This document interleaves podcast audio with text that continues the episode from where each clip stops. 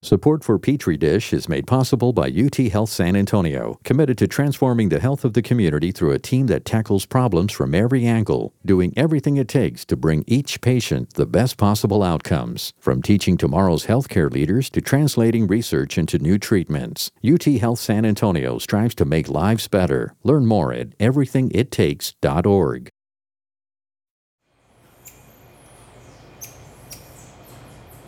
marmosets are pretty cute. I would argue that marmosets are the cutest of the primates. Um, I'll get some pushback about that. That's Dr. Corinna Ross. She's a PhD scientist and the acting director of the Southwest National Primate Research Center, housed at Texas Biomedical Research Institute in San Antonio. Hi. Some treats? They are South American primates. They occur in Brazil, the species that we work with. And they are fascinating. They all have personalities. They're uh, fun to work with. They're just, I, I think they're the best. Marmosets are tiny little monkeys, roughly squirrel sized.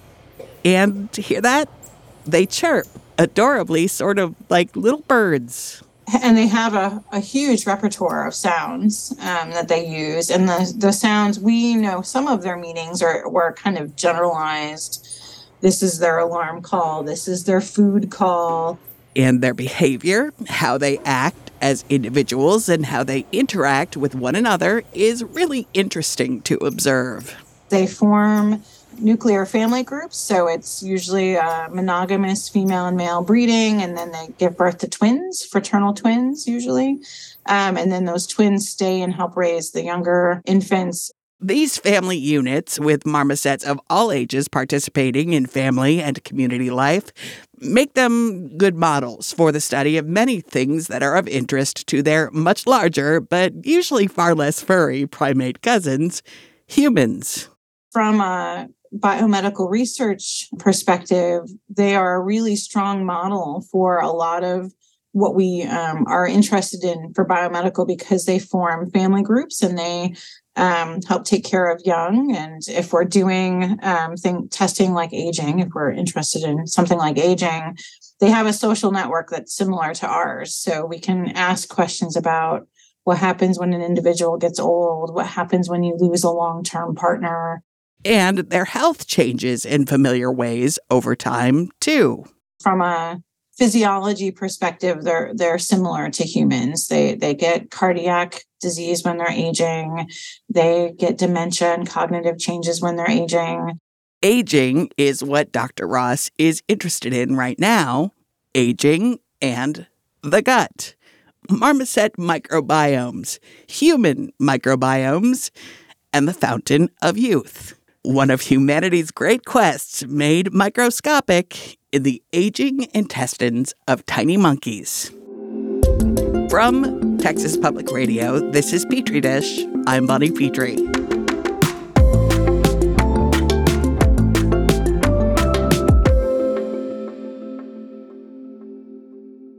The microbiome is kind of a hot topic these days. Over the last 20 years or so, it's become clear that what's going on on and in our bodies is a lot more complicated than we ever suspected. In fact, the microbiome is so hot, it became the center of a storyline on a show that is a perennial American pop culture mirror. South Park. All of us have trillions of microscopic critters that grow on and inside our bodies. Just like your mom, there's tiny creatures which live on your mom's skin, on her eyelashes, in her vagina. But the good bacteria. It's true. Microbes are all over us. They're invisible to the naked eye, but the National Institutes of Health says microbes inhabit just about every part of the human body, all of our nooks and crannies. They're on the skin, they're in our gut, they're up our noses. Trillions of them. That's true, too, of our non human primate cousins, including marmosets. And Ross says in marmosets and in humans, it's easy to overlook the profound impact all these organisms have on our health, starting with the gut. The gut is exactly something that we take for granted. Um, food goes in, waste comes out, you get energy and you go. Right? But it is nowhere near that simple. All of the bacteria and there's some fungus and there's some viruses all living together in this ecosystem. And that ecosystem is working on those molecules and it's free food for them. They get this buffet that moves through. But this is beneficial to us because there are items that we can't break down. So think of broccoli for example. The cellulose in broccoli we can't break it down. Uh, humans don't make the right digestive mixes to break that down. So if the microbiome wasn't there, you'd get no nutritional value from eating that type of vegetation. So, say when we eat a piece of broccoli, we might think that we will also be the organism digesting the broccoli. After all, that is what our digestive system is for, right? But no, we do not digest the broccoli. We help, sure, but in the end, our cruciferous snack is gobbled up by our gut microbes, and then their waste molecules give us the good broccoli nutrients in a form we can use. It's truly a symbiotic relationship. And if it's out of balance, like with Kyle's mom in South Park, you can get sick, sometimes very sick. So we work together, right? The microbiome that lives in our gut couldn't live in other places because it wouldn't get the nutrients that they need. And we don't do well if we don't have um, the microbiome. And in fact, um, people that have had to clean out the microbiome, they can't survive. The state of your microbiome being out of balance is called dysbiosis. And so, if you take a load of antibiotics because you have another infection somewhere else in the body, the side effect of that is it cleans out, it can clean out your gut microbiome. And so, people will notice that they have diarrhea afterwards, or they're really sluggish, or they are having trouble. Um, things that didn't bother them are suddenly giving them heartburn and all those things. I get low mood. I feel very depressed when I'm on antibiotics. Yep, it affects cognition and it affects mood. This is a new idea, as in, you know, in the last 20 years or so, that your microbiome could have anything to do with your mood or how well you think or even how you think or what you think about. But it's become crystal clear that the guys in our guts are as much a part of who we are as any other part of us. We're talking about bacteria, funguses, viruses. It's a whole ecosystem in there teeming with life that is not human. And a healthy microbiome is a diverse microbiome, including all kinds of different strains and species of microscopic living things. It's true in marmosets and it's true in humans. But as we age, that seems to change. We have reports that the microbiome diversity decreases as people get older. But as people get older, they are more likely to be on pharmaceutical treatments, antibiotics, other medicines. A lot of these studies have been done in nursing homes. Um, so they're on bland diets in a uniform environment, usually high in antibacterial, surrounded in antibacterial, sterile type things. And they, um, again, are on tons of medicines. Um, and so saying that those people differ from young people, it doesn't give us what the cause is. Did they lose the microbiome diversity first? Can the gut not maintain and support a diverse microbiome? Or is it because we've put them on these medicines and changed their gut? Well, the marmosets at Southwest National Primate Research Center don't live in nursing homes. They don't take piles of pills and they don't eat bland diets. How are their guts? So, with the marmosets, what we found is we started with looking at whether their microbiome changed with age, and it does and it becomes less diverse. So this isn't a nursing home effect. This isn't a medication effect. This is as they get older, they lose this diversity. They're fed the same things, they live in the same social groups, they live in the same environment. So, what we think is happening is a change to the gut. We think. But Ross would like to know for sure. She'd like to know why the microbiome changes with age. And if we know that, can we stop it? And if we can stop it, will it change how we age? When we talk to geriatric patients, you know, what they are most concerned about is losing cognitive ability, losing mobility function, having to be dependent on others. You know, that population of, and we're going to contribute to it eventually, um, that population is growing. And they're sick not just for a year or for two years, but there are individuals that are in nursing home care for 10 or 20 years. And that's not, that's the opposite of health span, right? That is not what we want um, for people. So I think that's where my hopes lie in these interventions is we can we can decrease that long debilitating awful time frame that some individuals have and predict who's at risk right not everybody has the same risk factors the fountain of youth but is it really ross uses the term health span to articulate what she's interested in not lifespan. That's an important distinction. No, we're not trying to reverse the clock with this. So, right. So, when we think of the fountain of youth, it's not about living for eternity or, or going back to being 20 or 30. It is how do we have interventions that allow people to be 60, 70, 80 and still living independently and without devastating disease. So, can we reduce the need for nursing homes? Can we increase independence and decrease that risk of debilitating diseases? This is pretty pressing, too, as according to data from World Population Prospects, the 2022 revision, 16% of the global population will be 65 or older by 2050.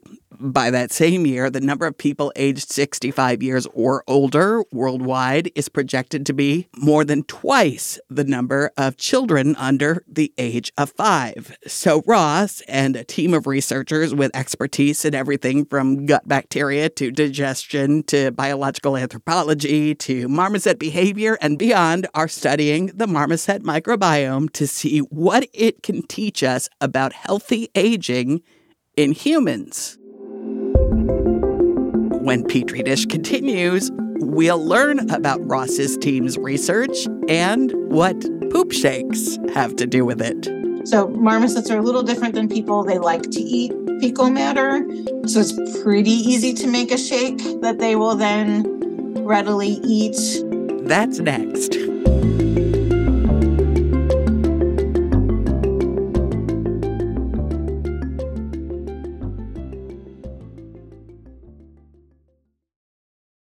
Support for Petri Dish is made possible by UT Health San Antonio, committed to transforming the health of the community through a team that tackles problems from every angle, doing everything it takes to bring each patient the best possible outcomes. From teaching tomorrow's healthcare leaders to translating research into new treatments, UT Health San Antonio strives to make lives better. Learn more at everythingittakes.org.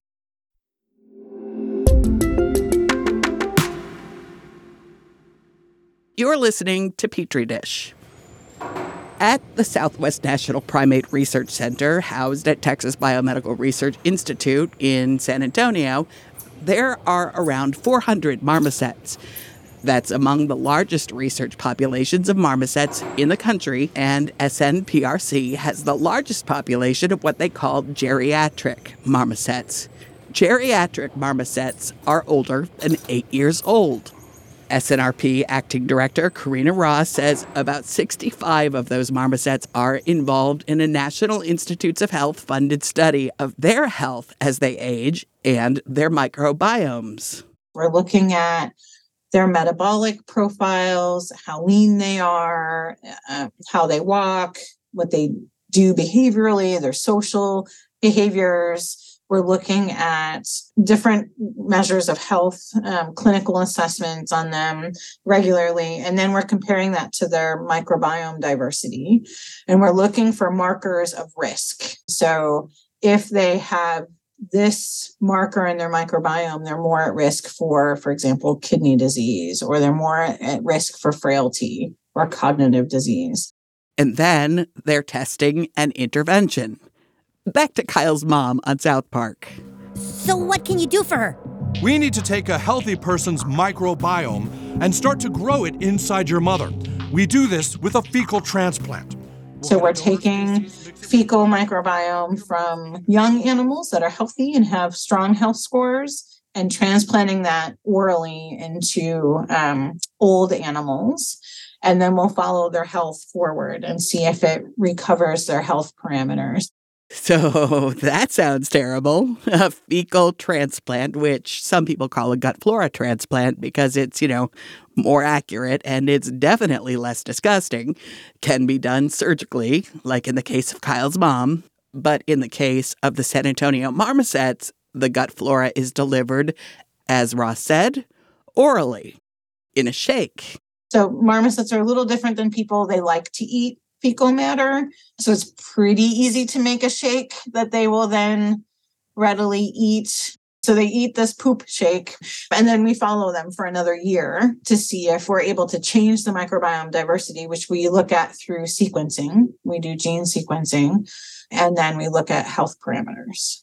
Right. So they want to see if the new, younger, and more diverse microbiome establishes itself in the older marmoset's gut. And they want to know if the older gut can support the new, more diverse microbiome, if it'll colonize and grow, and if it does, does it improve the marmoset's health span? The hope is, is that this resets them to a younger status and that we see changes in health. Well, that would be extremely exciting, but that answer would lead to a million more questions. And then what part of the microbiome is healthy? We, we, kind of are guessing lactobacillus is good, bifido is good, but are there other pieces of this community that we can use that might be easier to get into the system um, for probiotics and other things that we can help reset? And, and are there differences? Are there imbalances that make people more at risk for sarcopenia and frailty? Are there imbalances that make you more at risk for Alzheimer's or cognitive? And can we tease apart what those patterns look like? And then we can go after interventions to prevent those. So we, we want a lot. And then the big question how would that information translate to humans? Now, right now, there are a ton of probiotics on the market in pills and in foods like yogurt. They claim to do all kinds of things. There are probiotics that contain lactobacillus and bifidobacteria, types of gut bacteria, which Ross says we're pretty sure are some of the good guys. But it's difficult to know if the probiotics you buy at the store, and they can be very expensive, can possibly do any good. After all, it's a pretty hostile trip to where we want the microbes to live. If you take something orally, like a pill um, or a, a probiotic shake, it has to go through that first half of the digestive tract and there's microbes all the way through um, but the part that we're focused on is the small intestine. So it has to make it through is it being attacked by enzymes in our mouth and in our esophagus in our stomach? Does it make it through the stomach acid and in that it's changing it's being exposed to different pHs and different oxygen levels and micro and different temperatures potentially. So with the probiotics that we take in shakes or in vitamin pills or um, you know whatever it is we're not sure yet what makes it through and whether all the good things that we need make it through. And remember, these marmosets are not just getting a dose of probiotics in a capsule Ross ordered on Amazon or a cup of Yoplait. They're getting a young, healthy marmoset's entire microbiome. Right. So the the focus of a of a fecal transplant is to to take as much of the microbiome diversity without any of the other stuff in the fecal matter. So when a fecal transplant is done, whether it's surgically or or through shakes the waste matter is removed and what you're doing is flushing all of the microbes into a saline. Um, and then that saline is either dried into a pill form um, like a powdered pill form that's the microbes or in our case with the marmosets it's just the saline shake that's given. But the focus isn't everything else that comes out in the waste material we want to get rid of that so it's a long process well semi long process in that involves centrifuges and filtering and and getting the other pieces out to, to really focus on that gut flora, the microbiome. Um, we want those cells. And if those cells make a difference in the marmosets, we still won't know for sure what, if anything, might make a difference in humans. If we can figure out what a again what that healthy microbiome looks like for humans, we can come up with maybe it's not transplants that we need, maybe it's nutritional supplements, um, maybe it's reducing processed foods, increasing fruits and veggies, which we're always told to do, right? Maybe it's just getting to know and learning to love our trillions of microbe friends who are part of us. Yeah. And our whole our whole society is is built on now on antimicrobes, right? I mean, we we're surrounded by antibacterials, we take antibiotics, we have cleaned foods, which is great. I mean, listeria outbreaks and salmonella outbreaks are bad. Um, so I'm not promoting those. But I mean, we do all these things to clean ourselves up. And in the meantime, we have no idea because nobody ever thinks about it about what our symbiotic microbes have been going through um, and how we've altered those. I mean, think about it, right? The the sauerkraut my great grandfather ate in Poland bears little resemblance to the foods I eat now. My Irish great great grandmother's potatoes, they aren't the same. And while it's possible my Swedish great great grandfather's pickled herring is similar, I'm not going to try it to find out. In fact, there are scientists right now, I just read about it today, studying ancient oral microbiomes to see what they can tell us about the foods our more distant ancestors ate, what it may have meant for their health, and what it may mean for ours. We're still at the very beginning of a learning process that may end up taking us deep into our past as it propels us into a healthier future. It's really disconcerting to think about um, and to think about how little we know, but it's exciting to, to be working on it. Thank you, Dr. Ross. That's Corinna Ross, a PhD scientist and acting director of the Southwest National Primate Research Center at Texas Biomed. So, you know how when you learn a new word, a word you've never heard before, you suddenly see it and hear it everywhere all the time? That's how I feel right now about the microbiome. I've been covering health and science for a really long time, including the microbiome, but it wasn't until recently when I was, you know, feeling kind of terrible during a course of antibiotics that I did a really deep dive into the subject. And now I see it everywhere the microbiome and mood disorders like depression, the microbiome and ADHD and autism, the microbiome and multiple sclerosis and Parkinson's disease, the microbiome, COVID 19, and long COVID. I just saw an ad for probiotic dog food, so the microbiome and animal health. Too late for them, though. I already give my dogs probiotics. But seriously, it's everywhere, and I am really happy about it.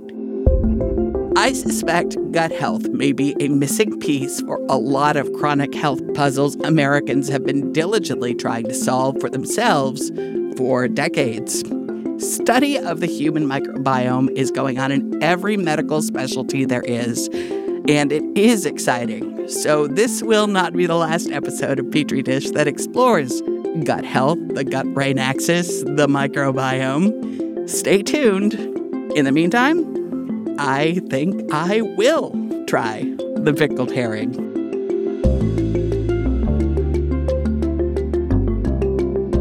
This episode of Petri Dish was produced by TPR News Director Dan Katz, Jacob Rosati, and me. Jacob Rosati also composed all the music and created the sound design for this show. Petri Dish is a production of Texas Public Radio. I'm Bonnie Petrie. Talk to you soon.